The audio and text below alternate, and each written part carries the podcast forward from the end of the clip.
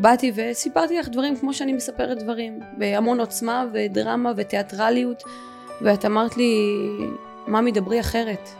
ואמרתי לך, מה? מה זאת אומרת? את לא נותנת תוקף לרגשות שלי? אז את אמרת לי, לא, לא, מתוקה שלי. לרגשות שלך אני נותנת את כל התוקף בעולם, וכל מה שאת מרגישה הוא קביל לגמרי. עם הדרמה אני לא משתפת פעולה.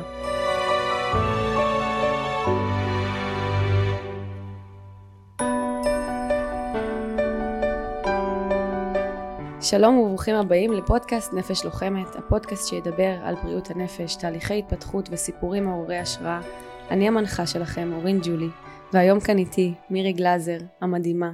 בעקבות הבקשות שלכם לפרקים נוספים איתה ובעקבות המצב, אני אתחיל קודם כל בלהקריא סיפור קצר מהספר של מירי גלאזר, לרגש שלנו יש שכל משלו, ונצלול למעמקים.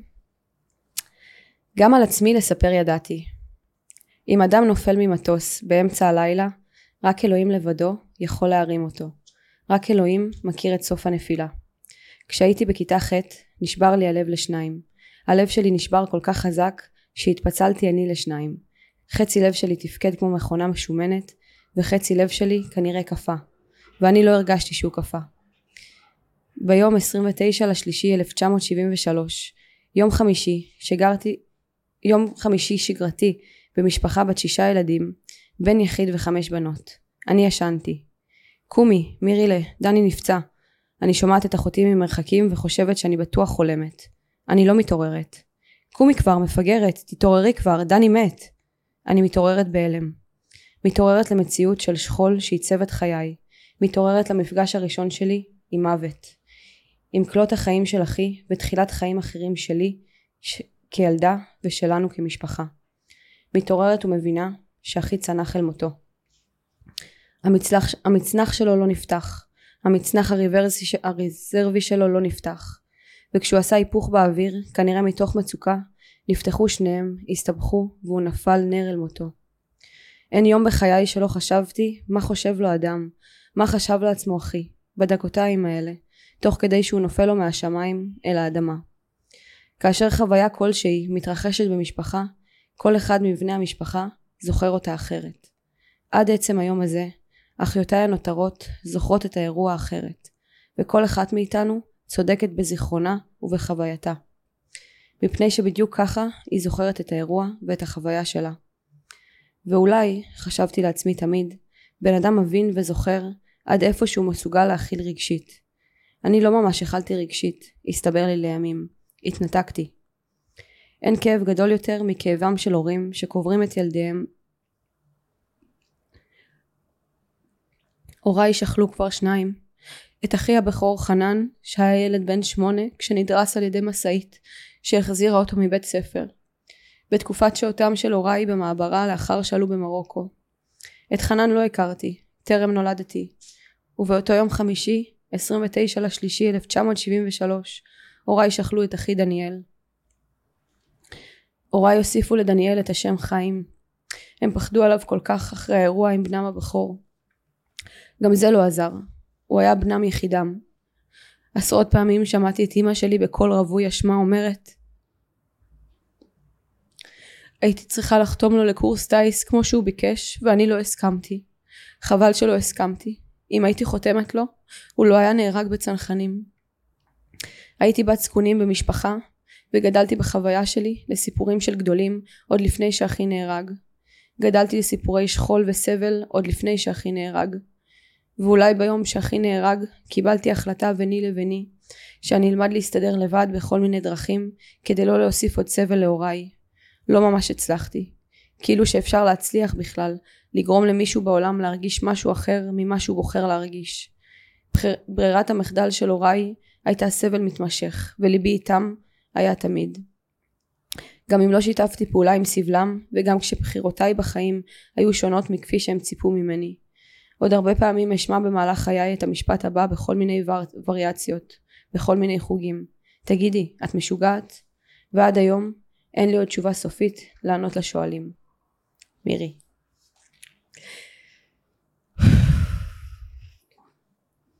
הבמה שלך, מירי. הותרת אותי בלי מילים כרגיל. את יודעת, אה, זה לא... מקרי שבחרת אה, דווקא לקרוא את הסיפור הזה מהספר. הוא פוגש את כולנו ב... עם פרוץ המלחמה הזאת. אני זוכרת שכשאחי נהרג זה היה שבעה חודשים לפני פרוץ אה, מלחמת יום כיפור. וכשהוא, וכשפרצה המלחמה אנחנו עוד היינו בקיפאון שלנו, אבל אה, את יודעת, אה, כל, אה, כל המדינה געשה בדיוק כמו שהיא גועשת היום, גם שם זה היה בהפתעה, גם שם תפסו אותנו כפי שתפסו אותנו היום, לא ערוכים, זאת אומרת יש המון הקבלה בין מה שהיה אז לבין מה שהיה היום. אבל בסוף בסוף בסוף אני חושבת שכל אחד אה, יכול לדבר על עצמי. אה, שגדל במשפחה של שכול אה, ולצערי יש המון אה, משפחות בארץ שבצורה כזו או אחרת גם משפחות שכולות וגם קשורים למשפחות שכולות וגם עכשיו הגל הזה הביא איתו המון המון שכול. אני חושבת שהחיים שלו משתנים לגמרי. וכמו בכל דבר רע יש גם uh, את הבחירה, לראות את האור. Uh, אני חושבת שה... אף אחד לא שאל אותי אם אחי יחיה או לא יחיה. אף אחד לא שאל אף אחד, את יודעת, אף אחד לא שואל אותנו בכלל מתי ניוולד uh, ומתי נילקח, את יודעת, זו כבר שיחה בפני עצמה. אבל אני חושבת שכשבן אדם נפגש בגיל צעיר, הייתי בת 13, עם משהו כל כך סופני, אה, הפרופורציות שלו בחיים אה, משתנות. זאת אומרת, אני חושבת שזה גם חלק מזה שלימים אה, החיים זימנו לי את המקצוע שלי, שאני לא משתפת פעולה עם דרמות. כי מה כבר יכול להיות יותר קשה וסופני ממוות. את יודעת, אם מישהו עזב אותי, או מישהו אה, פיטר אותי, או מישהו, אתה יודע, כל העניינים הפשוטים של החיים, כשאין מלחמות, באופן שאני מנתחת אותם, באופן שאני, זאת אומרת, אני לא משתפת פעולה. אה, זה לא אומר שאני לא מנסה לעזור כמיטב יכולתי, אבל אני לא חלק מהדרמה הזאת. ולתפיסתי, וגם בעקבות הרבה שנות טיפולים שאני עברתי, אני מבינה שמידת הריחוק הזה, שאני למדתי להתנהל איתה בחיים שלי ובכלל עם אנשים, היא דווקא מידה מבורכת. היא לא ניתוק רגשי. אני יכולה להגיד על זה שאני זוכרת באחת מהפעמים יחסית בהתחלה שהגעתי אלייך. אני לא שמעת אותך, את זוכרת שאני זקנה נכון? אוקיי. okay. אז אני זוכרת שבאחת מהפעמים שהגעתי אלייך ביחד עם גל, יחסית בהתחלה, וסיפרתי לך על איזה משהו שהוא עשה או אני עשיתי ואני אפילו לא זוכרת את מהות הוויכוח באתי וסיפרתי לך דברים כמו שאני מספרת דברים בהמון עוצמה ודרמה ותיאטרליות ואת אמרת לי מה מדברי אחרת ואמרתי לך מה? מה זאת אומרת? את לא נותנת תוקף לרגשות שלי? אז אמרת לי לא לא מתוקה שלי לרגשות שלך אני נותנת את כל התוקף בעולם וכל מה שאת מרגישה הוא קביל לגמרי עם הדרמה אני לא משתפת פעולה ואת לימדת אותי לדבר מחדש. את עצרת את הדרמה, אמרת לי דברי את זה בלי הדרמה. ואני חושבת שזה הוריד כנראה לפחות 50% מהבעיה. אבל מעניין אותי אם למירי בת ה-13 זה התחיל קודם כל מאיזשהו ניתוק רגשי ואז הבחירה לבחור בהתנהגות הזאת בקטע טוב הגיעה בשלב יותר מתקדם. האם בשנים הבאות אחרי גיל 13 הרגשת מנותקת רגשית?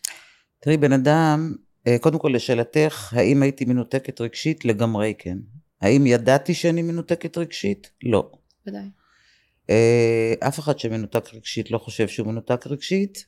נהפוך הוא, הוא לא רק שהוא לא חושב שהוא מנותק רגשית, הוא חושב שהוא הכי רגיש בעולם. אוקיי? ככה זה בדיוק בא בהפכים, תמיד תזכרי. אז uh, לשאלתך, אם הייתי מנותקת רגשית, והכל בחוכמת הבדיעבד, לגמרי הייתי מנותקת רגשית. אה, אבל תמיד זה מתחיל ככה, כשמישהו חווה משהו, הוא קודם כל חווה אותו בקיצון. זאת אומרת, אי אפשר לעשות תיקון אם אין קלקול.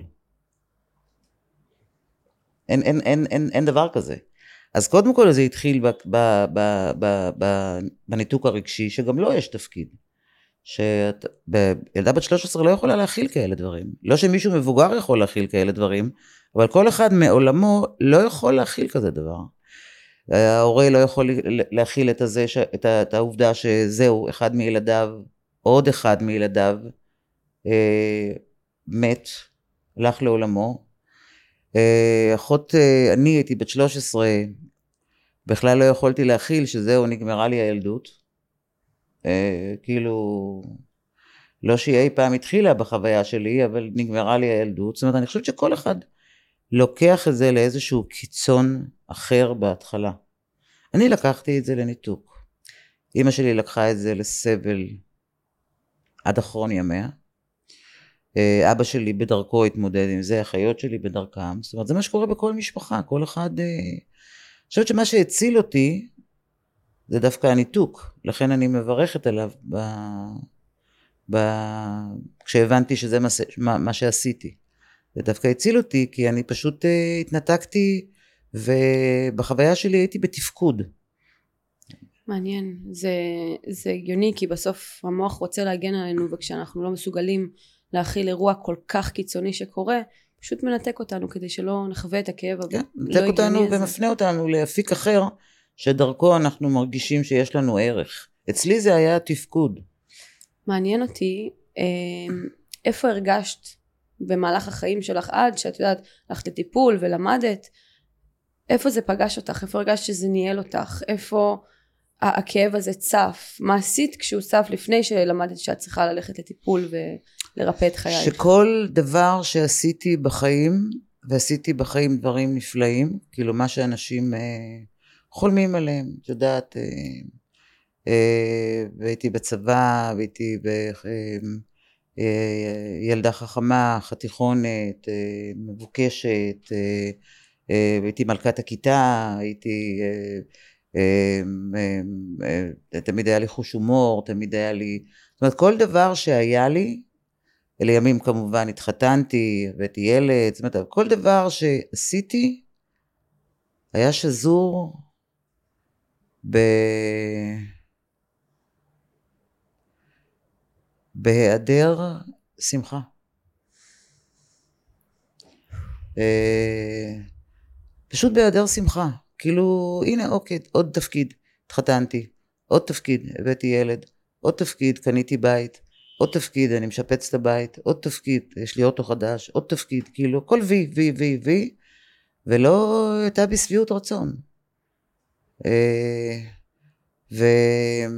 וכשהייתי בת 26, אני חושבת 27, משהו כזה, הבנתי שזה לא ייתכן שהגעתי לכל היעדים שאני הצבתי לעצמי, ואין לי הנחת רווחה. אין לי להגיד, איזה כיף, הגעתי, איזה כיף, אני שמחה, אפילו לפרקים, לאו דווקא באופן אה, קבוע. פשוט לא הייתי שמחה. אה, אף פעם לא הייתי מלנכולית ודיכאונית, תמיד הייתי בחוץ מאוד אה, נוכחת, מאוד זה, מאוד... אה, אבל בתוכי לא הייתה בי שום שמחה, זה היה פשוט עוד תפקיד זה שביצעתי. משהו שצריך, ש... זה משהו שאנשים ממשפחות השכול צריכים ללמוד מחדש? שאנשים ממשפחות שכול צריכים ללמוד מחדש? לשמוח? זה לא משהו שכאילו... אני חושבת ש... כל בן אדם צריך ללמוד לשמוח עם המצאי שיש לו בחיים. אה, אם אני הולכת אלייך, רק לצורך הדוגמה, את לא גדלת במשפחה של שכול, אה, ובכל זאת למדת לשמוח עם המצאי שהיה לך בחיים. אלא, מה זה מציאות? תחשבי על זה. מאיפה נגזרת המילה מציאות? מצא? מהמצאי, מה, ש... מה שהיה לי בילדות. גדלתי במשפחה הזו mm. והזו, נולדתי אחות קטנה, הכי אה, נהרג, אבא שלי היה ככה וככה, זאת אומרת, כל מה שהיה לי בחיים זה בעצם המציאות שלי, בסדר? אין... אה, עכשיו, מה זה המציאות שלי? זה כל מיני תבניות שבן אדם אה, בונה לעצמו בהתאם למציאות שהייתה לו, בסדר? אבל זה לא באמת ה... ה... ה... ה... הסיפור שסיפרנו לעצמנו, אני סיפרתי לעצמי, על המציאות שלי, הוא היה סיפור של יאללה, תהיי מכונה, אוקיי? תעשי יעדים, יעדים, יעדים, יעדים, יעדים. ואני חושבת ש... שבגלל שלא הייתי שבעת רצון, ובגלל שלא הייתי שמחה, אז התיישבתי לטיפול. ואני חושבת ששם בטיפול לאט לאט לאט אני פרמתי את הסיפור הקודם של אה, אני כבר לא צריכה להיות מכונה, אני כבר לא צריכה יעדים, אני כבר יכולה לבחור דברים אה, ולא יעדים. ומשם בעצם השביעות רצון התגנבה והשמחה התגנבה אט אט לחיי. אבל זה תהליך, זה לא, זה לא בום טראח, זה ממש אה, תהליך. את יודעת, זה מזכיר לי שכשמתקשרים אליי לקבוע פגישות, אז אה, שואלים אותי, שואלים אותי בטלפון, וכמה זמן זה ייקח לדעתך? את יכולה להעריך? אז אני אומרת לה, וכמה זמן ייקח לי לדעתי להיות רזה? את יכולה להעריך? זה תלוי במידת ההשקעה שלי. זה על אותו משקל, את מבינה? אנשים רוצים לכמת את זה בזמן, והם לא מבינים שבעצם זה תהליך של חיים שלמים. היי מירי מירי um, טוב אז השאלה הבאה שלי אני באמת רוצה לחזור איתך ל, לרגע שהודיעו לך שדרך אגב כל אחת מהאחיות שלי זוכרת אותו אחרת דיברתם על זה פעם? ודאי, ש... נראה לך שבמחוזותיי שותקים? נו ברור. כל אחד מאיתנו זוכרת את זה אחרת. וכל אחד, כמו שאמרתי, כל אחד צודקת. היה אח... כעס על איך שאחרות זוכרות את זה, או איך את זוכרת את זה? בהתחלה אני, אני רוצה שתביני שכאשר, אה, אני, שוב, אני מדברת רק על עצמי, כל אחד שיקח את זה לה, לה, להבנה שלו. כאשר בן אדם מנותק רגשית, ואני הייתי מנותקת רגשית לדעתי הרבה מאוד שנים, אני חושבת עד גיל 26, 7, 8 כזה. אה, אז אה, את זוכרת, מנותק רגשית חושב שהוא הכי רגיש בעולם, בסדר? אז כשאני הייתי מנותקת רגשית, היה בי המון כעס. אבל הכעס הזה לא התבטא ב- ביום יום על, על אנשים או על משהו, הוא התבטא, הוא היה בתוכי. זאת אומרת, היה, היה בי מלא כעס. קודם כל היה לי כעס שאחותי לא זוכרת שהיא קראה לי מפגרת, כשהיא העירה אותי, אוקיי? שהיא מוכנה להישבע, שהיא לא קראה לי מפגרת, ואני גם מאמינה לה שזה מה שהיא זוכרת, מבינה? אבל כשהייתי כועסת, אפילו אני, אני זוכרת שאתה, אתה, איך זה עובד? אתה מנותק רגשית, אתה כועס ואז אתה נפגע. אלה השלבים, אוקיי? אתה מנותק רגשית ממשהו שקרה לך, אתה כועס שהצד השני לא מבין שזה מה שהוא עשה לך, לא משנה מי זה הצד השני. אלוהים אם אתה מאשים אותו, אחותך שהיא לא זוכרת, או השכן מלמטה, שהוא תפס לך את החנייה. ואז אתה נעלב, אוקיי? טיפול מלמד אותנו שעלבון זה בחירה. שכעס זה בחירה. ש... אבל אין ספק שבניתוק הרגשי שלי, כעסתי על, על כל דבר אפשרי. כעסת על, על הצבא? כעסתי גם על הצבא, וכעסתי גם על המקפלת מצנחים שטעתה בקיפול של המצנחים, וכעסתי אה, על ההורים שלי שהגיבו כמו שהם הגיבו, כשהם חשבתי שהם יכולים להגיב אחרת, כעסתי על החדר, בקיצור כעסתי על הג'וק אם הוא היה נכנס לחדר, אוקיי? אמ, כן, בן אדם שהוא מנותק רגשית, אה, נוח לכעוס על כל דבר. ואיזה, אני כאילו באמת חשבתי שאני אגיע לפודקאסט ויהיה לי המון שאלות וכזה, אבל כל פעם שאני נתקלת בשכול, בעיקר מהצבא, אני פשוט נעלמת, אין לי, אין לי מילים אפילו לדמיין מה מרגישים במצב כזה שמאבדים אדם יקר ל, ל, למשהו צבאי. כי אני מרגישה שכאילו, אוקיי, אם uh, קרה דבר ואדם נפטר ממחלה או מתאונת דרכים, זה דברים שכאילו קורים. אבל כשאדם נפטר ונהרג מתוך משהו צבאי, מרגיש לי כאילו יש המון כעס ו... האשמה כלפי הצבא, כלפי המצב, כלפי בני אדם שאולי את יודעת פגעו באותו אה, אדם שנהרג ו- וזה דברים שאני באמת לא יודעת אפילו איך להתחיל אה, כן. ל- ל- ל- לדובב אותם. אז תראי, אני חושבת שכש... שבכלל כשיש מוות, לא משנה אם זה בצבא, או ממחלה, או מתאונת דרכים, או מכל ה... אה, אני חושבת שהתגובה הראשונית של אנשים היא תמיד אה, כאב שמהול בכעס. למה זה קרה לי? אה, למה הנהג עשה את זה אם זה תאונת דרכים? למה, לא יודעת למה, למה דווקא הוא אם זה מחלה? למה כל כך צעיר? תמיד יש שאלות ש... ש... בהתחלה, כן? אם, זאת אומרת, אם, כשזה קורה, כשזה... כש... בפרט יש את הכעס הזה כשזה קורה באבחת סכין. את יודעת, כשמישהו חולה, אה, אז את, את, הוא, לא, הוא, לא, הוא לא מת ביום. את רואה איזשהו תהליך של דעיכה. אפילו אם הוא בין שבוע, שבועיים או כמה ימים, יש מישהו שאומר לך, יש סכנת חיים, יש זה, קורה ככה, הוא ככה, אתה... בן אדם לוקח לו זמן כאילו לעכל את הדברים האלה.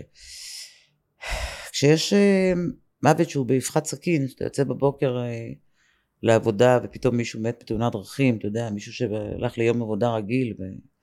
או ליום סידורים רגיל, אז יש משהו בהפתעה ש... שמקפיא אותך. אה, זה בדיוק מה שקרה לנו עכשיו, יש משהו בהפתעה הזאת שהייתה לנו, שפשוט הקפיא את כולנו, זאת אומרת, אה, אנחנו בכלל עוד לא מסודרים עם הרגשות שלנו, אנחנו עוד אה, עדיין אוספים את מתינו ומחכים לחטופים שלנו, אנחנו בכלל עוד לא בשלב של העיבוד של מה שאנחנו מרגישים. אבל בטח שיש אה, כעס, ובטח שיש דעות, ובטח שיש... אה, וזה שלב הכרחי, לפני העיבוד של הדבר הזה, עיבוד בעין, כן? כן. זה שלב הכרחי השלב הזה, זאת אומרת, אה, מפני שקרה לנו דבר נורא. זאת אומרת, אתה לא יכול לקבל את זה מיידית בגדלות רוח. אנחנו, כל אימא במדינה הזאת לא הולכת לישון בלילה בלי שהיא מזדהה עם איזה אימא שהילד שלה עוד שמה או שהילד שלה אה, נהרה, אין, אין, אין, זאת אומרת, אנחנו בכלל לא, אני, אני יכולה לדבר רק על עצמי, אני אפילו לא בשלב של העיבוד. אני רק מקבילה את זה, את יודעת, למה שקרה לי, אבל אני, אני לא אימא שזה קרה לי, אני אחות. אה, ו, ו, ו, וגם בנו כמשפחה שכולה זה נגע בכלל. אה, גם בחיות, אבל, אבל על, על הכאב של ההורים זה משהו שאי אפשר בכלל, אי אפשר, אי אפשר לתאר כאב של ילד, של, של הורה שקובר את ילדיו, אה, בכל ורסיה. לגמרי. אני מרגישה שכאילו מאז השביעי לאוקטובר יש איזה משפט שאני כל הזמן שומעת מאנשים. אני, אני מרגיש כאילו אני בתוך חלום בלהות ויום אחד ארוך שנמשך כבר שנים מהשביעי לאוקטובר עד עכשיו.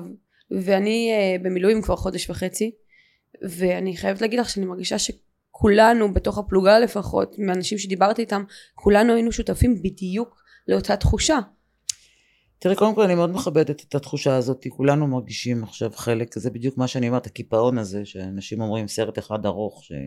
סרט בלהות אחד ארוך. אמ, כולנו מרגישים אני חושבת שכל המדינה מרגישה את הדבר הזה. אה, ואני רוצה רגע להחזיר אותך וזה ייתן לך אה, תשובה, לדעתי, למה שאת שואלת. אמ, ליום שאת התקשרת אליי מהמילואים, כשאחד, אה, התקשרת אליי בהתקף חרדה. אה, ביום שאחד החברים מפקד שלך, שלי. המפקד שלך נפל. ואת התקשרת אליי מבוהלת ובכאב נורא ואת זוכרת מה אני אמרתי לך? לא. אז אני אגיד לך מה אני אמרתי לך, ואני אגיד לך מה את אמרת לי חצי שעה אחר כך, אחרי שהתקשרתי לשאול איך את מרגישה. אני אמרתי לך, אורין, אני מבינה את הכאב, אבל uh, את כרגע לא על הבמה. הכאב שלך כרגע ממש לא מעניין אף אחד, הוא גם לא צריך לעניין אותך. אנחנו יום אחד ניגע בו. מי שכרגע על הבמה זה זה שקודם כל הלך לעולמו. מי שכרגע זה ההורים שדופקים להם עכשיו בדלת. מי שכרגע זה האחים, ש, ש... זה כל המעגל הקרוב של המשפחה הזאתי, שהחיים שלה עומדים להשתנות. הרגשות שלך כרגע לא מעניינות. תחזרי לתפקיד ונדבר בהמשך החיים. זה היה נשמע כאילו מנותק רגשית אפילו. כאילו לא קשור. זה איפס אותי בחצי זה- דקה. בח- ו- וחצי שעה אחר כך שהתקשרתי לשאול מה, את היית כאילו, חזרת לתפקוד. נכון. את הכאב אנחנו נאבד שנים אחר כך. בואי, הייתה פה היסטוריה. זה, אנחנו נאבד שנים אחר כך את הדבר הזה. אבל באותו רגע מאוד מאוד חשוב להבין מי בכלל, הרגשות של מי עכשיו צריכים לבוא לידי אה, אה, התחשבות. זה לא רגשות שלי כאחת שכואב לה שאימא איבדה את ילדה, זה הרגשות של האימא, מי בכלל אני עם הרגשות שלי? אני יכולה לבכות אותם אל הכרית, אני יכולה לרשום אותם, אני יכולה לדבר עליהם עם עצמי. לא עם, הרגשות שלי בכלל לא קשורים פה. אני לא השחקן הראשי פה לצערי, אף אחד לא רוצה להיות שחקן ראשי כזה, לגמרי. אבל, אבל, לכן זה, זה, זה, לכן החזרתי אותך לשיחה הזאת. אז אה, קודם כל אני, אני אגיד אה, לזכרו של אה, עלים סלמן סעד שהיה אה, מפקד גדוד של גדוד חרב 299 שנפל בגבול לבנון בהיתקלות עם מחבלים. אה, אני זכיתי לשרת תחתיו ב-2018 במילואים, הייתי הקשרית שלו, אדם משכמו ומעלה. וכשחבר דיבר איתי וסיפר לי על זה אני באמת חטפתי הלם. כי אנחנו, אני לפחות הרגשתי שמדובר באדם כל כך נוכח וכל כך חי שאנשים הולכים אחריו ואנשים אוהבים אותו. ו, ופשוט ברגע שהוא אמר לי את זה זה גם היה שבוע אחרי שכל המלחמה התחילה. זה לא היה ממש בשביעי לאוקטובר זה היה שבוע אחרי שהמלחמה התחילה והוא הגן שם בגזרתו ואני פשוט חטפתי הלם ומעבר להלם כל השבוע הזה גם לא הסכמתי לעצמי לבכות. כשקרה השביעי לאוקטובר וכשנפל חבר ונפל עוד חבר ונפל עוד, עוד מכר ועוד מכר ועוד מכר לא הסכמתי לעצמי לרגע לבכות. אבל אדם שהייתי איתו פחות או יותר חודש כמעט כל יום במעצרים, במערבים, בשיחות, אדם שבאמת נכנס לי ללב בצורה לא רגילה זה פשוט פרץ ממני. ו- וזה היה כבר שבוע שאגרתי אגרתי אגרתי ופתאום בלי, בלי שליטה או בלי איזה תגובה רציונלית ראיתי שחור. עכשיו לא להבין. רציתי לראות שחור כש, כשאני מול החיילים שלי וכשאני בצבא ואני כרגע צריכה לתפקד. אז אני חושבת שאחרי דקה שאני רואה שחור והתיישבתי חברה שלי שם ממש אה, הייתה לידי אמרתי לה תביא את הטלפון אני צריכה להתקשר למירי כי ידעתי שאני צריכה איפוס מיידי. כי ידעתי שזה קודם כל לא עליי. ויש לו ילדים אישה ומשפחה שכרגע הכאב שלהם הכי הכי בעולם. זה משהו שבכלל אני לא יכולה לדמיין לעצמי. ואם אני הרגשתי ככה כלפי מפקד שכל כך אהבתי אני לא יכולה בכלל לדמיין איך אחרים מרגישים. תחשבי וה- כל חייל שעובר את מה שאת עברת, או כשהרוגים, נהרגים המפקדים שלו, נהרגים, זאת אומרת שהם אין להם את הפריבילגיה לעצור ולהרגיש שהם חייבים להתנתק כדי נכון. להמשיך הלאה, הלאה, הלאה. את אומרת שהמפקד שלך היה דמות נוכחת. איזה חייל לוחם אי אפשר להגיד עליו שהוא נוכח? נכון איזה חייל שמסתער אל, אל, אל, אל, אל, אל המחשבה שהוא יחזור או לא יחזור, אפשר להגיד עליו שהוא לא נוכח, אלא כל מי שנכנס לשם זה, זה, זה, זה, אלה קדושים. זה אי אפשר בכלל, אה, ואין להם את היכולת לעצור רגע ו, ולהזיל דמעה, הם חייבים את הניתוק הרגשי כדי שה... כדי להמשיך את המלחמה הזאת, כדי ש... ש... את יודעת, לחזור, אה, לחזור ממנה בשלום. העלית לי עוד אה, שאלה ואת השאלה הזאת אני אקדיש לזכרו של אה, סרן עומר וולף שנרצח ונפל בעצם בקרב בשביעי לאוקטובר בגולני הוא היה קצין מדהים משכמו ומעלה ויצא לי במקרה ממש במקרה מיד האלוהים לראיין אותו בדצמבר האחרון כשהלכתי לעשות סבב חלוקה לחיילים. ואמרתי כזה לחברה שלי שהייתה איתי צלמי אותי רגע מראיינת את החיילים אני אשאל אותם מי הם ומה החלום שלהם. ואת עומר ראיינתי וקוראים לו עומר וולף הוא היה בן 21 מעמק חפר ושאלתי אותו מה החלום שלך והוא אמר לי משפחה וילדים. דבר כל כך טריוויאלי קטן נורמלי שכולנו רוצים. ו...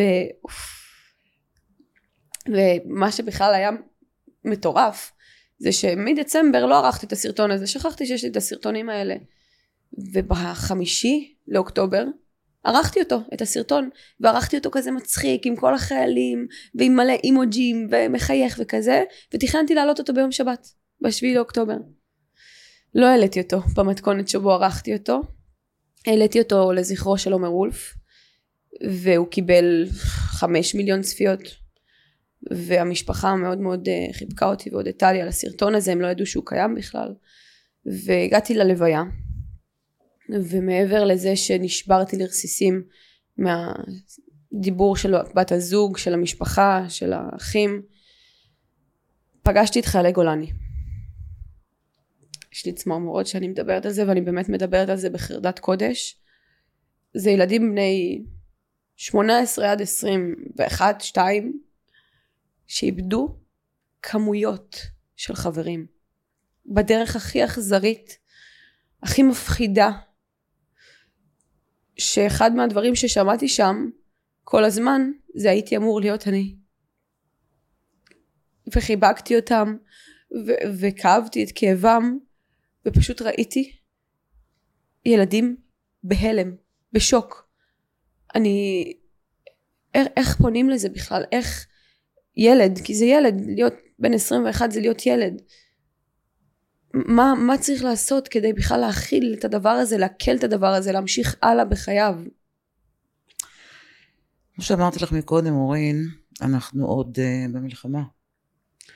אנחנו עוד לא בשלב שאנחנו יכולים להגיש עזרה למישהו, אלא אם כן המישהו עצמו מבקש. זאת אומרת, אנחנו לא יכולים להגיש עזרה למישהו בגלל uh, מידת הרחמים או הכאב שלנו. אני יכולה להגיד לך שאת מכירה את תאותרפיה, נכון? כן. Okay. אה, שבאמת אה, הם עשו שם אה, משהו שמעורר השראה בעיניי, שהם ממש פתחו מרכז להלומים, אוקיי? של המלחמה הזו. וממש שיפצו שם את הגג ועשו זה והכינו צוותים וממש באמת נערכו בצורה שבאמת מחממת הלב ומעוררת השראה ואף אחד לא בא. וואו.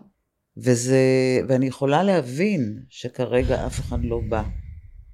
זאת אומרת, אני שמה את זה על עצמי, אה, השכול שלי, אחרי שבועיים, שלושה, חודש, מי בכלל קרא, קלט מה, מה קורה לו? קודם כל אנחנו עסוקים בהתנתקות רגשית. אז זה לא אומר שאנחנו לא כואבים, זה לא אומר שאנחנו לא בוכים, זה לא אומר אנחנו עוד בכלל לא, עוד לא אה, אה, ערוכים להתחיל לגשת לזה. אה, אז השאלה היא, הכי נראה לי טריוויאלי זה איך יודעים מתי נכון להתחיל לאבד את זה.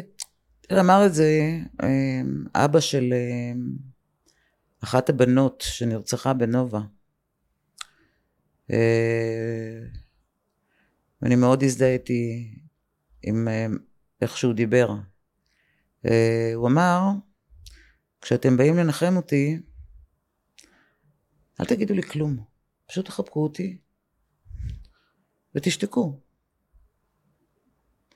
פשוט תחבקו אותי ותשתקו. אני לא מעוניין לשמוע כרגע לא פרשנויות, לא דעות, לא מילים של חיזוקים, לא... לא... אה, אני כל כך הזדהיתי איתו, כי זאת הייתה החוויה שלי כילדה. כאילו לא יכולתי לשמוע את, ה... את המלל מסביב, את הפרשנויות, את ה... למה זה קרה, איך זה קרה, איך זה... אני חושבת שמה שאנחנו צריכים לעשות עכשיו, עכשיו לשאלתך איך ניגשים לזה, פשוט לחבק, לבכות ולשתוק. יבוא היום, את יודעת, מה שטוב בחיים שלנו, שכל דבר בסוף נגמר. את יודעת, גם מלחמות נגמרות. אה, וכשיגיע היום, וכשאותו בן אדם שחווה את המשהו הזה יבקש עזרה, אז אנחנו נדע לעזור לו, אז אנחנו נדע להגיש לו אותה בכל דרך אפשרית, אבל זה לא הרצון שלנו, זה המוכנות של הצד השני, הצד שנפגע, לבקש את העזרה. וואו, כן. אה, מבינה? זה להבדיל אלף הבדלים עם הסיפור של החטופים, שאנחנו, שהם צועקים, תחזירו לנו, תחזירו לנו את החטופים, אוקיי? כי יש פה, יש פה פעולות שצריכות להיעשות, אוקיי? כשמדובר במישהו שכל המפקדים שלו, חלק מהמפקדים שלו, חלק מהחברים שלו, במוות, והלכו לי בלי שוב, זה... אין הרבה פעולות שאנחנו יכולים לעשות אה, עם אותו הצד שנפגע, אה, לא מבקש מאיתנו. זה התסכול הכי גדול, זה... שבן אדם רוצה לתת, כן. לצד השני כרגע לא ערוך לקבל. כן, לגמרי. מעניין אותי ב... במשברים כל כך גדולים. הרי ברור שהדבר הראשון שיופיע אחרי משבר כזה גדול זה ייאוש. זה אפילו אם אני מסתכלת על משברים קטנים בחיים כמו אה, ילדה בת 15 שהחבר שלה עזב אותה. אז המחשבה הראשונה שלה זה וואו אני בחיים יותר לא אוהב ואני בחיים לא אכנס יותר למערכות יחסים והכל נראה נורא דרמטי ו overwhelming ו... ובאמת נראה כאילו אין תקווה עד שהשלב של הייאוש עובר. וראיתי את זה על עצמי ב... בימים הראשונים של המלחמה. אמרתי זהו אנחנו אבודים אנחנו גמורים אנחנו זה. אבל ממש עבדתי עם עצמי כדי להזכיר לעצמי שייאוש הוא רק שלב. תראי, זה, אני לא חושבת שאת מדברת על ייאוש, אני חושבת שאת מדברת על פחד. כשבן אדם מבוהל, התמונה שהוא רואה היא סופנית. אם את הולכת לילדה בת 15 הזאת, להבדיל אלף הבדלים, היא לעולם לא תתאהב.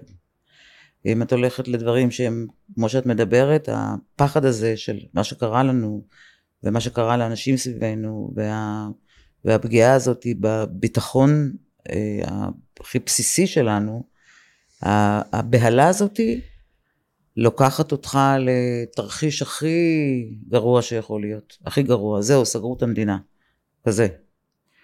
אה, גם זה שלב הכרחי. כן. אה, גם זה שלב הכרחי. אבל את יודעת, אני רוצה להגיד לך משהו. יש לי חבר שהוא גינקולוג. ומספר לי ש... לא צריך לספר לי, הייתי שם, שבחדר לידה אה, כל אישה צורחת, זהו, זה הפעם האחרונה שאני רואה את המקום הזה.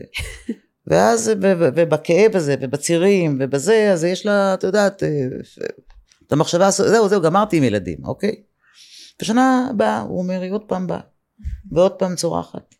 ועוד פעם, זאת אומרת, יש לידות גם אחר כך, זאת אומרת שזה שלבים שעוברים.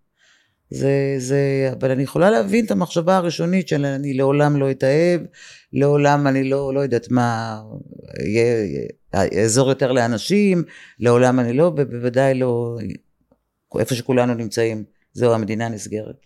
שלב הכרחי. אני חושבת שגם בשביעי לאוקטובר, אני יכולה רק לדבר על עצמי, שהיה לי איזה בלבול ו- ומוות של אמונות.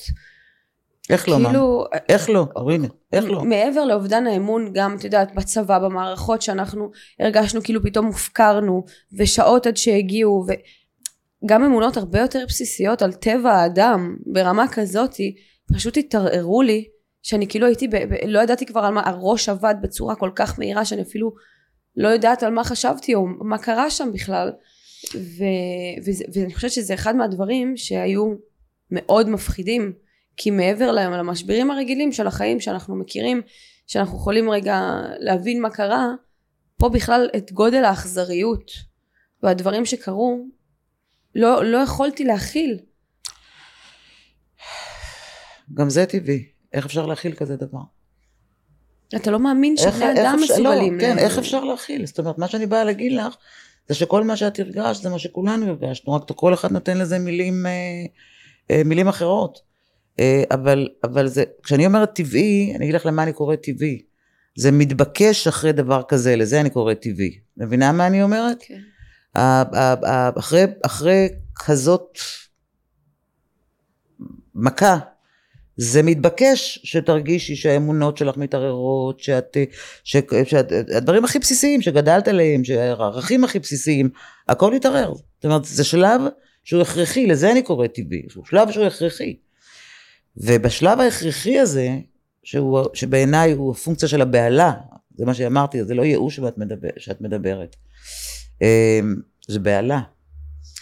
כי באופן שאני מגדירה ייאוש, ייאוש זה משהו שנמשך לאורך הרבה זמן, שגורם לך, אה, גורם, mm. לאותה, גורם לאותה נערה בת 15 באמת לא להתאהב כל החיים, mm. אוקיי?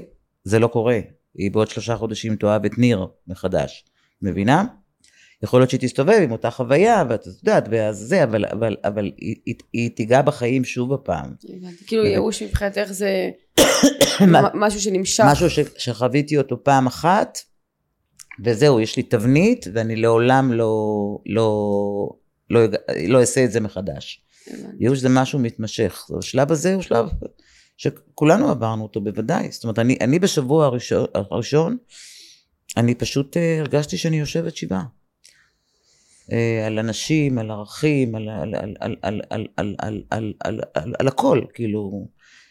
אבל ביום השמיני קיבלתי החלטה לקום, לראות בכל זאת נקודות של אור. לראות בכל זאת מקומות איפה, איפה שאני יכולה לעזור, איפה שאני יכולה להועיל, איפה שאני יכולה, לא יודעת, במעט שאני יכולה, את יודעת, כל אחד שיעשה את החשבון של המעט שהוא יכול. כאדם, ואני לא צריכה לספר לך איזה, איזה הירתמות מדהימה הייתה לכולם, את יודעת, זה פשוט מעורר את השראה. אה, אז מה שהרגשת אה, הוא מתבקש. ואני, הפרק הזה בכללי, אני רוצה להקדיש אותו למשפחות השכול ולחברים שאיבדו ולבנות הזוג ולבני הזוג שאיבדו את אהוביהם. ואני בטוחה שאין נכון או לא נכון ואין דרך שבה אמורים. להתנהג אבל יש לי שאלה אולי קצת אה, מורכבת. או ילדית. או ילדית יכול להיות זה תמיד אחד מהם. איך הורה שאיבד ילד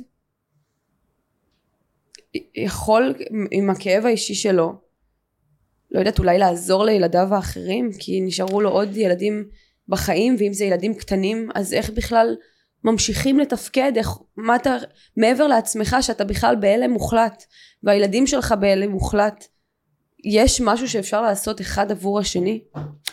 תראי, אני אענה לך אה, במשהו מעולמי, אה, ומעניין אה, מה תרגישי, לא מה תחשבי, okay. אוקיי. כשאני מדברת, בסדר? אבל כשקורה משהו כזה לא הגיוני. אה, אני חושבת שאפשר להתגבר עליו רק באמצעות משהו רוחני. כי שום היגיון, שום תשובה הגיונית שאני אתן לך, לא תיתן מזור לאותו הורה שכואב עכשיו ועוד צריך לתפקד. שום תשובה הגיונית, בטח לא פעולות וכלים וכל המילים הגדולות האלה, אין כלים לדברים האלה. אין, אין, אין, אין... אה, אה, אז האופן שאני בוחרת להתמודד עם דברים שהשכל שלי לא יכול להבין, והשכל שלי כמו כל אחת, כמו כל אזרחית במדינה הזאת, וגם בחלקים גדולים בעולם, לא יכול להבין מה קרה פה, אי אפשר להבין. אני יכולה להתמודד עם זה רק באמצעות הרוח, רק באמצעות משהו שהוא מעבר לשכל שלי. באמצע, באמצעות ה, ה, ה, התפיסה המאוד בסיסית שלי, שגם לתוך המקום הזה, לימים אותו הורה או אח או, או חברה שהייתה יכולה לנסוך משמעות כלשהי, יכולה יכולה להעביר את האור הלאה, יכולה לעשות משהו עם, הדבר, עם הסיפור שקרה לה כדי לעזור למישהו. זה עוד לא בשלב הזה, זה עוד לא ב... אבל אה, אי אפשר לתת לזה תשובה הגיונית, אוריני. נכון. זה רק, אה, לכן אמרתי שאו שאלה ילדית, כאילו, כן. כי, כי בעצם את, את, מה שאנחנו כולנו אומרים, בעצם תעבירו לי את הכאב הזה, מה אני יכולה לעשות כדי לעבור את הכאב הזה, אז זהו שאי אפשר לעשות. אי אפשר. אי אפשר לעשות, צריכים לעבור דרכו, צריכים לנסוך בו משמעות. אנחנו כולנו מכירים את גברת פרץ, ששני הילדים שלה נפלו בצבא, ואיזה משמעות היא, היא שמה בתוך השכול הזה, עם כל מיני עשייה וכל מיני, זה הדרך היחידה שאפשר אה, להתמודד עם כזה דבר אה, בשביל לדעת שלא לריק אה, קרה מה שקרה. הזכרת לי שבספר האדם מחפש משמעות שנכתב בשואה או אחרי השואה של מישהו שניצול שואה אני לא זוכרת ויקטור פרנקל. נכון. אז uh, הוא אומר שהאנשים שם אמרו uh, אם לא ישחררו אותנו אז מה בכלל הסיבה? והוא אמר למה שבכלל ישחררו אותנו אם אין סיבה? ואני חושבת שהעניין הזה של הכוח הרוחני והאמונה אפשר לראות את זה לדעתי בכל בית בישראל איך האמונה פה עלתה במאות אחוזים אפילו בבית של גל בעלי שברוך השם לא הגיע לשם כמעט כלום הם, פתאום אני חזרתי ביום שישי אחרי חודש וחצי שלא הייתי איתם והם עומדים לקידוש ואני אומרת להם מה? אבי אתה עושה קידוש? אז הוא אומר לי כן אני החלטתי מהשביעי לאוקטובר שאני עושה קידוש שאני מברך ש... ואני חושבת שקודם כל כולנו הרגשנו את ההתחזקות הזאת באמונה כי היינו צריכים להאחז במשהו לה, להאמין שכרגע יש פה איזשהו כוח הרבה יותר גדול מאיתנו שמטלטל אותנו כדי שנתעורר מהפילוג מההתרחקות. ו- ואני כל כך מסכימה עם זה כי אני יכולה להגיד לך שבכל הימים הראשונים כמעט כל מה שעשיתי זה לקרוא תהילים. לקרוא תהילים להבין רגע מה מה מה הכוח הגדול הזה רוצה מאיתנו את יודעת, אה, אנשים מייחסים אמונה לדת אה, ולסממנים של דת, וזה יופי שכל אחד בוחר, את יודעת, אה, משהו משלו. אחד בוחר לעשות קידוש, אחד שלא עשה קידוש לפני כן עושה קידוש, אחד שלא קרא תהילים קורא. זאת אומרת, זה כל אחד שבאמת יעשה מה שייתן לו מזור לרגע הנוכחי, אוקיי? אני שמה את האמונה ב, ב, ב, ב, באופן שאני מבינה מה זה אמונה. אז קודם כל אני תמיד יודעת שיש כוח עליון. אוקיי? אני קוראת לו האלוהים הפרטי שלי, את יודעת, שאני בזוגיות איתו כבר שני שנים. אז תמיד יש כוח עליון, אוקיי? אה, אבל גם, גם ההיצמדות הזאת לכוח עליון היא אימון יומיומי. המילה אמונה היא לא רק מילה גדולה ויופי, זה אימון יומיומי, זה כשלא הולך לך, וכשאת לא במיטבך, ושהדברים לא מתנהלים בדיוק כמו שאת רוצה, עוד לפני שפרצה המלחמה. זאת אומרת, זה לדעת בצורה ברורה שכרגע את לא יודעת למה זה קורה, אבל יש לנו תוכנית גדולה יותר.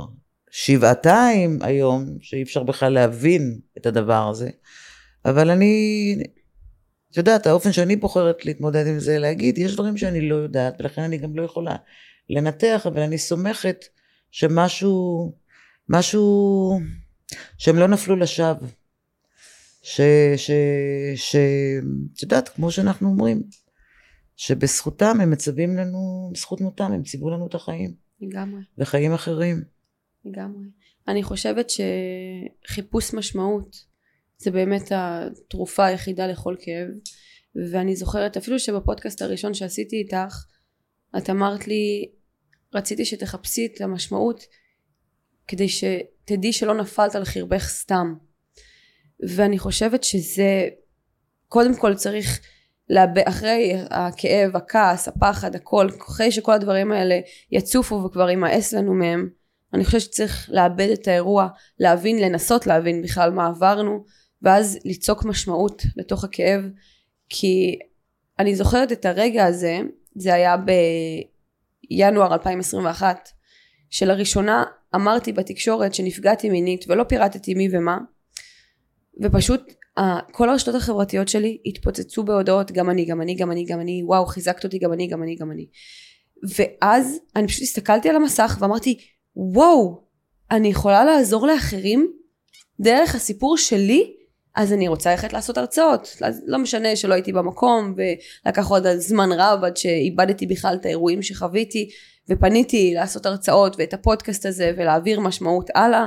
אבל התחושה הזאת של משמעות שמתוך הכאב הפרטי שלך אתה מביא טוב ואור לעולם זאת התרופה היחידה לכל כאב. תרופה היחידה זה לנסוך משמעות במה שקורה לנו.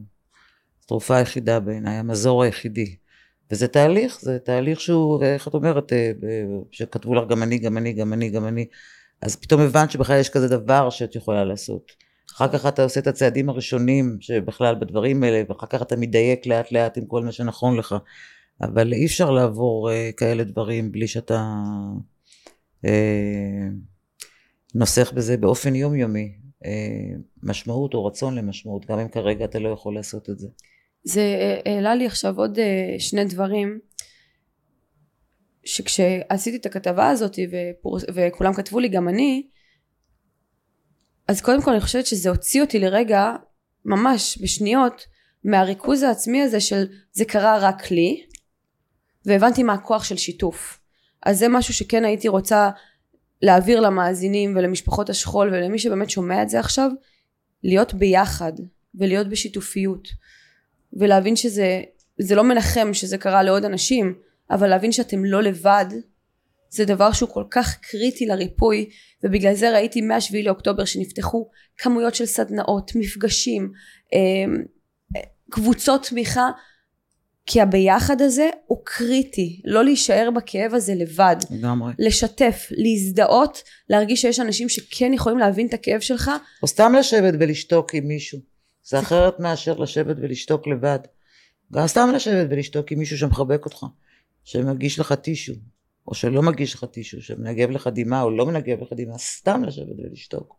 בא לי להגיד למשפחות האלה ולאנשים שאיבדו את היקר להם מכל שמגיע להם להמשיך לחיות ומגיע להם לחבק, להתחבק, לשתף, למצוא משמעות, להמשיך לנשום והפרק הזה אני, את רואה אני כולי מוצפת ואני אני באמת מקווה שמישהו שומע את זה עכשיו שהוא יעשה את הבחירה המודעת לא להתמודד לבד עם השכול ולשבת לשתוק עם מישהו, להתחבק עם מישהו, לשתף עם מישהו, לפנות לעזרה, כי אני חושבת שדברים שהם קריטיים, קריטיים, קריטיים לריפוי, זה שיתוף, זה אחדות, וזה ליצוק משמעות לחיים האלה, כי אחרת לא נוכל להתמודד עם מה שעברנו.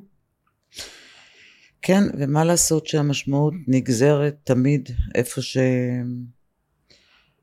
איפה שקורים לנו מקרים בלתי נתפסים. ככל שהמקרה הוא בלתי נתפס, ככה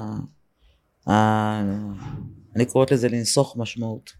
לא מחפשים משמעות, נוסחים אותה. נכון. אני חושבת גם שבעקבות הבהלה המאוד מאוד גדולה שקרתה במדינה, כולנו היינו דבוקים למסכים באיזושהי אשליית שליטה כזאת, להרגיש שאנחנו יודעים מה קורה ומה הולך, לא כולנו. אני לא. ברור, המטופלים יותר, לא. כבר לא, הבינו שאין להם שליטה זה גם כלום. כן, דרך אגב, זה גם כן בחירה, את יודעת, אפרופו לנסוך משמעות. אוקיי, הבחירה היומיומית, זה לא, משמעות היא לא רק דבר אחד גדול, היא פעולות קטנות. זאת אומרת, אני ידעתי שאם אני נרשמת לקבוצות של מטפלים שיצלצלו אליהם מהעוטף, אה, משפחות וכאלה, אני חייבת לשמור על זה שאני לא אהיה מוצפת. נכון. אז, אז, אז, אז אני לא יכולה לשבת מול מסכים ולראות פרשנויות ולראות, אה, זאת אומרת, זה, זה, זה, זה, זה לא אחראי להיות מוצפת ולהרגיע מישהו אחר. נכון. לא שאפשר להרגיע מישהו, אבל הכוונה לעזור למישהו אחר, אפילו במילה, מבינה? אז זה גם כן החלטה שקיבלתי, שגם היא קיבלה תהודה, מה, לא מעניין אותך, את מכירה אנשים, אני לא ברור, צריכה ברור. להגיד לך, זה, אבל זה, זה צריך, זה חוויה שליטה, שליטה, כאילו באמת מישהו שאל אותי אה, משהו בכל מה שקשור למשבר הזה. כן, זה... אבל כן, אבל זה, זה גם כן חתיכת סיפור, כל החשיפה הזאת, שאנשים בקצה, בקצה, בקצה, לגמרי. בקצה.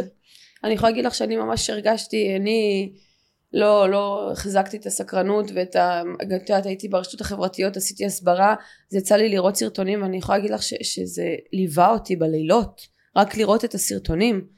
ו, והאשליית שליטה הזאת היא, היא אשליה לחלוטין, כי אני פה כדי להזכיר, אין לנו שליטה על כלום, מלבד הבחירות שאנחנו עושים, והבחירה לבחור בחיים זאת הבחירה היחידה שלנו.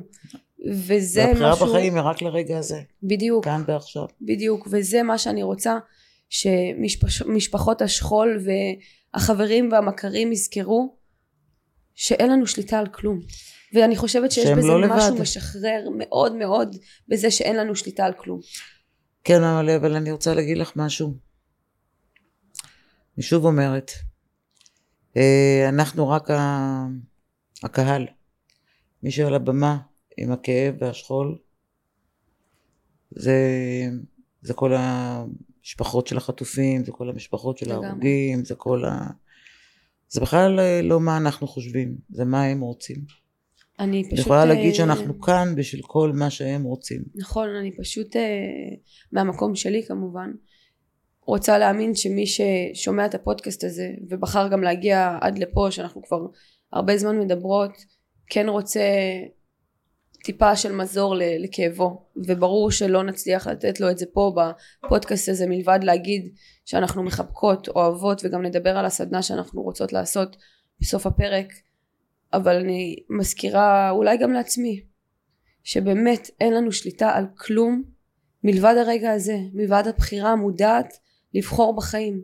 ומה לעשות ברגע ולעשות, הזה. בדיוק, לקום בדיוק. ולעשות פעולות ולהחליט שאנחנו לא קורבן של הנסיבות. כן, בפעולות קטנות, לא, חייבת, לא, לא חייבים לעשות פעולות גדולות. פעולות קטנות. איך אמרתי השבוע למישהי שחיפשה התנדבות, ואמרתי לה, אמא'לה, את לא צריכה עכשיו לחפש, אה, לכי לבית אבות, תשבי ליד זקן, חמש דקות, חצי שעה, תחבקי אותו, אוקיי, תסבירי לו במילים, אה, לא יודעת מה, במילים שהוא מבין עדיין, עם הדימנציה שלו, זה, זה גם כן התנדבות. אנשים לא מחפשים דברים גדולים, אפשר גם דברים קטנים לעשות, את יודעת. אין... אה, אה, העיקר לצאת מהריכוזיות יתר של כולנו, כל אחד עם הכאב שלו וכל אחד עם הזה, ואני, שוב, אני חייבת להגיד, אנחנו, זה לא הסיפור. נכון, אנחנו חלק מהסיפור, אבל אנחנו לא הסיפור.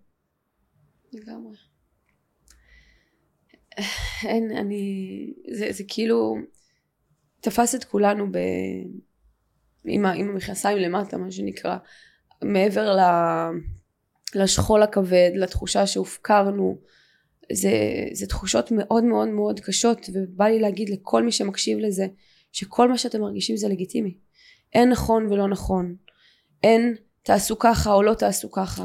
חד משמעית. כל פעולה וכל מה שאתם מרגישים וכל מה שעולה בכם זה לגיטימי לחלוטין ואל תכעסו על עצמכם אין דרך טובה להתמודד עם זה אין מישהו שמתמודד עם זה טוב יותר נכון. ממישהו אחר חשוב שתדעו שהכל קביל אנחנו כולנו עדיין בכלל לא בשלב של לאסוף את השברים קיפאון מוחלט, כמו קפואים. לגמרי וכל יום שאנחנו מעבירים ועושים פעולות אפילו הכי קטנות מבחינתי זה גם לקום מהמיטה לקום. מהמיטה לשתות מים ובחרת בחיים ולזכור, גם אם אנחנו כרגע לא רואים את זה, שיש אור בקצה המנהרה. יש אור. יש אור. יש אור. ואני רוצה להזכיר לנו משהו כאומה. סליחה, מדברים על, על ישראל, אני ישר מתחילה לבכות. אני רוצה להזכיר לנו משהו כאומה. בכל דור ודור קמו עלינו לכלותנו. ובכל דור ודור התעצבנו, קמנו, חזקים יותר, מאוחדים יותר, חכמים יותר. לא נוכחתי לראות עם בעולם שקם מכאלה משברים והופך את עצמו פעם אחר פעם למעצמה מטורפת, לפיתוחים מטורפים, ואני רוצה שנזכור כולנו, באמת, שיש אור, ואנחנו כל כך מאוחדים יותר ממה שהיינו אי פעם. אני לא ראיתי עם שאנשים חוזרים כדי לשרת בצבא ולא בורחים מהמלחמה. אנחנו עומדים בתוך הדבר הזה לגמרי, ביחד, לגמרי. ואנחנו ננצח את זה ביחד, ואנחנו נקום ונמצא משמעות, ונחבק את משפחות השכול, ונחבק אחד את השני, ויש אור, יש אור בקצה המנהרה. יש אור. אני רוצה לסיים ממש במשפט. אה, לא יודעת למה זה עולה לי, אבל נדמה לי שהבעל שם טוב אמר שאין מזל לישראל. כי ישראל הוא מעל המזל. וואו. ואני רוצה להזכיר את זה לכולנו. גם שלפעמים אנחנו מרגישים שכאילו אין לנו מזל. אנחנו, אנחנו מעל המזל. כאילו, בכל דרך אה, לא הגיונית אנחנו מנצחים את, ה, את, ה, את הדברים האלה. מאוד מאוד חשוב שנזכור את זה. זה האור. ישראל כן. מעל המזל. כן, אני חושבת שעכשיו, אה, אם כבר הזכרנו דברים של רוח, זה באמת הזמן לחזק את הרוח. לגמרי. כי הרוח באמת אה, היא מה שתקבע אם נמשיך ואיך נמשיך. ואני רוצה שנדבר... אה, לא אם נמשיך, היא תקווה שנמשיך. שנמשיך ואיך נמשיך ומה. נעשה ואני רוצה שנדבר על הסדנה שאנחנו רוצות לעשות ב-21 לדצמבר בעזרת השם אני רוצה שנעשה סדנה התנדבותית בוודאי. לנפגעי השביעי לעשירי אם זה חיילים משפחות השכול אה, נפגעי נובה מי שמרגיש שהוא צריך את העזרה הזאתי כל בן אדם שהוא מרגיש אה, צורך לבוא ולהיות ביחד, אה, בשמחה. נעביר לכם יום של אהבה, של אחדות, של חיזוק הרוח, של קצת בטח. ניקיון והבנה של מה עברנו. יש לך שם לסדנה? יש לך רעיון לשם? אני רציתי לקרוא לזה ובחרת בחיים, אבל אמרת לי שזה לא מקורי. אז אני אשמח תראי, קודם שם. כל, אה, קודם כל לא צריכים מקוריות בשם הזה. בחרת בחיים אפשר לקרוא לכל מיני דברים, את יודעת. כמו- לכל דבר. לכל דבר. אה, אבל זה לא משנה השם, משנה היום הזה. אה, משנה, משנה ההיערכות שלנו אה, כדי לארגן יום כזה לאנשים, והלוואי שיבואו כמה שיותר. הלוואי. אנחנו נזכור מקום בהתאם לכמות האנשים שיצטרכו. זה סגור. ברור. רשמתי לי. אז ב-21 לדצמבר זה כנראה יהיה בתל אביב, מירי, אני וטל שראבי שתעשה ריברסינג, ואני חושבת שזה... ועוד בעלי מקצוע שאנחנו נביא כן. לתמיכה. אנחנו נבנה יום כן, אה, נבנה יום, מלא כן, יום מלא. ומפותח ומדהים, שבאמת כן, ייגע בהרבה אנשים, ומי שבאמת רוצה, אני אשים לינק למטה להרשמה, בהתנדבות לגמרי, רק תבואו, רק תרפאו, רק תיגעו בכאב, כדי שנוכל כולנו לקום מהמשבר הזה חזקים יותר. רק תבואו לקבל חיבוק. בדיוק. מירי, עוד משהו שאת רוצה להוסיף לסיום? ש... זה פודקאסט אז אין לו תאריך נכון? ואני מניחה שעד שהוא יצא זה כנראה יהיה שבוע הבא. כנראה יהיה שבוע הבא. אבל אני מקווה שעד שהוא יצא אה, שכבר נהיה אולי אחרי ימי הלחימה מותר לנו לחלום. ונעבור לשלב הבא. אה, כן? אז אני אאחל שאני מתפללת שהחטופים והחטופות אמן יחזרו לביתם כמה אמן שיותר מהר. אמן ושבאמת נקום מהדבר הזה חזקים יותר. אמן באמונה שלמה בכוח העליון ובקדוש ברוך הוא ואיך שתרצו לקרוא לו.